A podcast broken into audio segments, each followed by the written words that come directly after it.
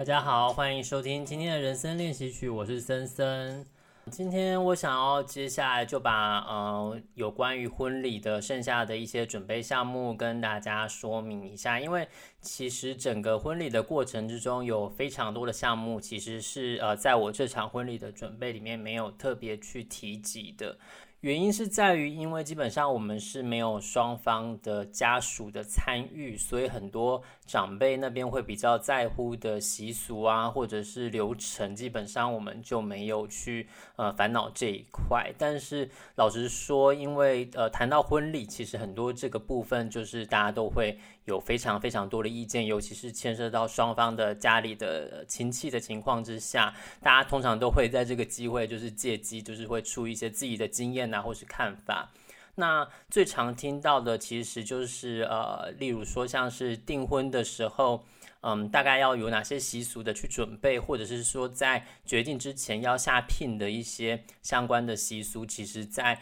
不管是 Dcard 或者是之前一些大家的讨论里面，常常都会看到一些很可怕的鬼故事。例如说，嗯，常常会听到说双方要结婚了，结果在谈到聘金或者是聘礼的部分呢，其实就是双方会有谈不拢的情况，或者是有一些很贪婪的故事，就是会在这个过程之中发生。其实，在谈到订婚的时候，有非常多的习俗可以讨论啦。因为以前可能会有呃，看这个订婚的时辰，尤其是像是什么，嗯，我们要怎么安排呀？有哪些人要参与啊？然后要怎么去奉茶？要怎么说哪些吉祥话啦？听说就是什么要有，除了大家可能会比较知道有媒人的一个存在，虽然说可能大家现在都是各自去认识，或是 透过交友软体认识，但是还是会有有请一个媒人婆来当双方的一个代表。那另外还有比较特殊的一个角色是好命婆，我不知道大家有没有听过这样的一个呃角色的存在？好像他的意思就是说，有一个呃命很好的人参与你的这个仪式呢，也可以把这个相关的福气可以就是过继到这些呃我们的新人这边。那好命婆的一个相关的条件呢，包含就是要什么福禄寿三全啊，意思就是说他可能是一个。本身就是婚姻和睦啊，甚至是五代同堂哦，要到五代同堂也是不容易。然后可能旁边的像公婆啊，或是老公，或是儿女都是非常健康的一个情况，才能当好命婆。所以我觉得这其实也是蛮不容易达到的一个条件了。那当然，其实这也是都是一些喜庆的部分。其实谈到聘金的部分，嗯，大家其实可以比较常听到，就是包含像是大聘跟小聘啊。大聘好像是说会再退回给男方这边的，那小聘通常就是以呃双方的意见为主。那好像嗯，在北部的小聘就会叫做做做衣服的钱，意思就是说这个小聘呢，我也不是说嗯是收来自己用的，是我要给这个新娘做衣服的钱。那南部好像有什么叫做乳母钱，意思就是说是答谢女方父母的养育之恩，就像之前我们有提到的这个作品的部分，也是一个这样的意味在了。所以其实像是相对于聘金，就还有嫁妆，就是说女生结婚的时候，从女生带到男方的一个一个家里的一个金钱啊，或者是首饰啊，或者是甚至是家具等等的。其实这种嫁妆的部分，也是在协商的过程之中，常常会被带到的一个部分。那其实我觉得涉及到两边家里在讨论这种事情的时候，其实会有一点点尴尬，就是嗯，我们到底怎么样才是合理的，或者是说我别不想要弄得很像在做一桩交易，但是。事实上，又希望能够达到一个对于呃双方的呃感情，我们要怎么去衡量？我对于养育这个子女，我的可能希望他过得好啊，也希望就是可以透过这个过程之中，可以呃。展现可能双方去讨论一个事情，一个和气的一个过程啊。其实当然，因为我们双方就是没有在讨论，没有没有让双方的一个家属就是进来参与这一块，所以基本上我们对像是聘金、聘礼啊，或是嫁妆啊，或是什么相关的这个订婚的仪式，我们基本上也就没有再去细致的讨论了。那我相信，如果说大家遇到的话，应该也会有非常多 前人的经验或者是想法都可以参考了。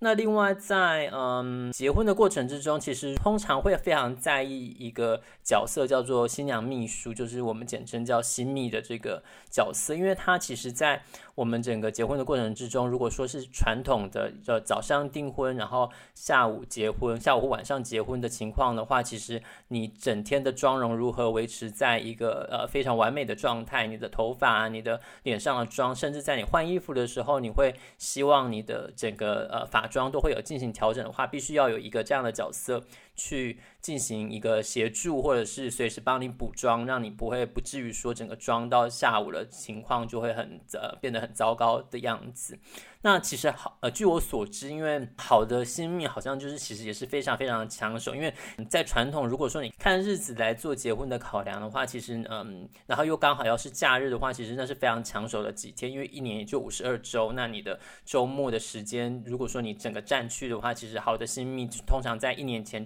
甚至呃更久之前就会被预定起来了。那当然这一块，因为我们呃我和我先生这边没有要特别的做一个呃比较长时间的妆容或者。是我们要做比较特殊的装打扮，也没有在这个部分去琢磨，所以基本上我们就没有在对于新密这一块去做额外的发包。那当然，如果说在结婚上是要考量的话，有人会说，其实呃新密，然后还有像是婚礼的顾问，还有结婚的主持人，会是结婚在婚礼上非常重要的三个角色。我觉得可以在一开始的时候，你决定婚期的时候，就可以综合考量这件事情。因为我甚至有听说有人是为了要抢热门的。婚蜜让你的妆容看起来就是完美无瑕的，甚至是因此来决定说你的婚礼的日期去去进行调整，也是有这样的情况。当然，如果你希望有一个完美的一个呈现的话，其实婚纱的选择在这一块里面也是非常非常重要的。那其实你看。呃，不管是各大县市，其实都有所谓的婚纱街哦，就是很多相关婚礼的一些呃婚纱或者是婚摄部分，他们都可能会集中在特定区域，例如说像是呃台北市的中正纪念堂附近啊，或者是呃中山北路那边，其实就是有非常多这样子的一个店家。那其实大家就可以看出，大家对于婚纱的这个重视。那呃，这块因为我跟我先生都没有想在服装上面去做一个太大的突破啦，所以我们进这一块还是以简单为主。那其实我相信，嗯，在结婚的过程之中，很多新娘是会觉得说能，能够挑选一个好的婚纱，或者是甚至这个婚纱是用购买，不是用租赁的方式，也是。非常呃多人会去考量的一个部分啊，因为嗯婚纱其实它有非常非常多种的变化，那尤其其实试婚纱也是一个蛮有趣的过程，就是你可能会关在那么一整天啊，然后你的姐妹啊或者是你呃相关的朋友就会一起帮你做决定啊，那可能适不适合你的肤色啊、你的身材啊，或者是你想要呈现的一个状况，或者是你在拍摄的时候要走哪几套，那你可能在呃现场的时候要换几套等等。那甚至是呃比较细心的，甚至会包含就是像呃你的伴娘或是伴郎他们的服装也是一并颜色都会一一并去进行考量。那当然也有非常非常多国际知名的品牌，例如像是之前《欲望城市》电影版第一集，他们在婚纱的部分其实它就是有非常非常长的一个段落在讲这个部分啊。那当然最后可能你要找到你的梦幻的婚纱来呃配合你的婚礼，配合你的整体的形象，我觉得这个也是非常非常多人会去在意的。那当然，这个可能也会和之前有提过的婚礼的摄影，或者是说你要拍一个呃结婚照、婚纱照的部分，也可以去搭配去进行考量。那当然，这个也是呃大家在你婚礼上你自己要呈现一个怎么样的形象，或者是说我是希望有没有要搭配我的主题，或者是我整体的一个预算，我要做到一个什么样的程度，我觉得这都是可以去综合考量的一块。那另外，呃，我还想要讲到一个部分，就是有关于婚礼蛋糕了。不知道大家对于参与婚礼里面有婚礼蛋糕这件事情有没有呃相关的经验？因为其实比较常见，在台湾好像呃切婚礼蛋糕比较少，比较多是到香槟塔，我是比较常见到这一块。那其实婚礼蛋糕在呃婚礼的整个仪式里面，其实也是非常受欢迎的，因为它是一个蛮西式的仪式，就是新郎跟新娘一起就是。切蛋糕，让他们就是变成说，好像我们两个一起共同完成这件事情。那切下这一刀，有点是互相扶持，一起把这个幸福分享给大家的一个过程。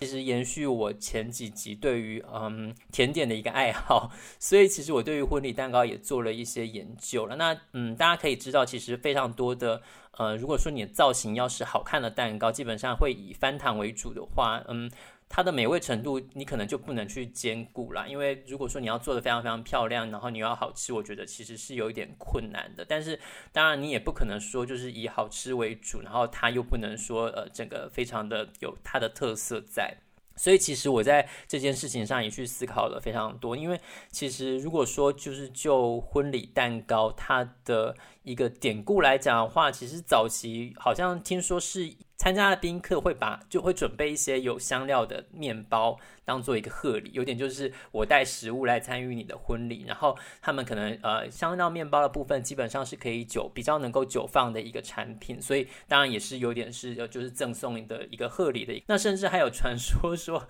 把这些面包屑就是可能像撒在新娘的身上啊，新娘就可以呃得等于是得到宾客的祝福，或者是把这些面包屑放在就是单身的女孩的呃。枕头底下的话，你可以梦到你的白马王子。这样想想都觉得非常非常的不卫生。但是其实回到就是呃结婚蛋糕这一块，我其实看了非常多的呃一些作品啊，那甚至包含了有人是用杯子蛋糕把它排成一个山的形状，那这样子你要分食其实也比较方便。不过相较来说，其实如果说你要在这样的一个选择的话，你就比较难去做切蛋糕这个动作。另外就是还有呃，采取像是用马卡龙塔的方式，就是之前我有提过，如果你喜欢用马卡龙的这个形式的话，你也可以把用马卡龙把它叠叠成叠成一个尖塔的形状，那再做一个示意的切分的动作。那另外还有就是，嗯，在法国比较常见的就是一个呃泡芙塔的一个尖锥的形状。那你把泡芙整个叠成像一个小尖锥的形情况呢，来做结婚蛋糕的部分，其实这也是常见的。但是因为它其实制作上是相对来说比较麻烦的，所以其实呃我在做研究的时候发现。嗯，台湾比较多在做婚礼蛋糕的部分，因为造型蛋糕，不管是翻糖蛋糕啊，甚至就最呃前一阵子有非常多艺人就是热衷在翻糖蛋糕这一块，你能够做出非常多呃。呃，逼真的花朵，因为其实老实说，如果你在蛋糕上面放真正的花的话，其实呃，它会有一些呃使用上的疑虑，或者是说你要怎么去装饰是困难的。那当然，你透过翻糖或是一些呃韩式裱花的方式，把它整个放在蛋糕上，我觉得那也是有一点艺术品的成分在。但是我最后呢，其实呃，在这个研究上，我还是比较偏向使用一个呃。泡芙塔的部分，因为我觉得泡芙塔它有一种呃很有趣，很像呃法式宫廷的一个典礼的感觉，所以我基本上就是往这块开始研究之后呢，我才发现其实这个是困难重重的，因为。嗯，就像之前有提到的，你如果要把一个婚礼蛋糕运送到会场的话，它其实是有非常多的困难性存在的。所以，除非你的婚宴会场是一个容易抵达，那像我如果说在山上的话，我基本上就是必须要考量运送中的一些风险。所以。嗯、呃，可能就是必须要有就是提供甜点的这个店店家呢，他们现场来来把这个可能如果说像是泡芙塔进行整个组装起来，那这其实是有困难性在的。而且因为不管是呃鲜奶油蛋糕或是泡芙塔，它其实都不是一个能够久放的东西，它的呃放的时间呢，可能基本上你要抓，就是我弄好之后离开冷藏空间之后，我一个小时之内我就要能够把它就是切开，要不然它可能就会开始走山。我觉得那个场面应该不会太好看。你的可能师傅就是在现场要进行组装之后呢，那再拿出来，那这样子相对应的人力成本其实也是非常的高的。那我在做研究，其实台北市有几家做呃泡芙塔的呃店家呢，他们现在都不太愿意去承做这个业务了，包含像是比较知名的，像是某某。或者是无二，他们其实本身店里都有在做小型的泡芙塔，就是你甚至可以排出一个字母的，或是排出心形啊，或者是个人使用的这些小的泡芙塔。但是事实上，当我在询问的时候，他们嗯，对于要制作就是高塔的类型，他们短时间内可能就没有在执行这样的业务了。我也觉得是相对来说比较可惜的。但是我在后来又找到另外一家店家愿意帮我们去乘坐这样的业务，那我也是感到非常的感谢。觉得最后的成果，因为我和店家就是讨论了，最后呢，他们将会在现场就是提供我们组装，然后以及切分的服务。那我相信可能最后应该也是会有一些不错的成果吧。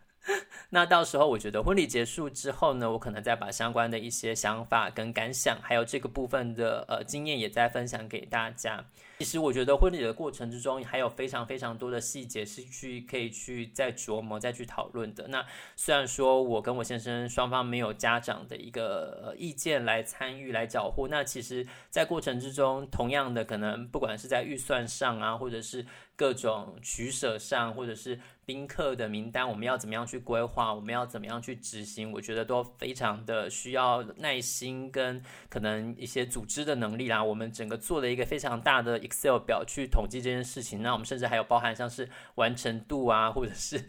如何去呃执行 A 方案、B 方案，或者是假设我们遇到雨天的话，因为我们是室外的场地，我们要怎么样去调整？这其实都是在过程之中我们要不断去讨论。那跟场地方，那跟我们可能现场布置的一些呃专业人员，跟我们可能要去担任我们呃工作人员的朋友，我们都不断的去寻求协助跟讨论。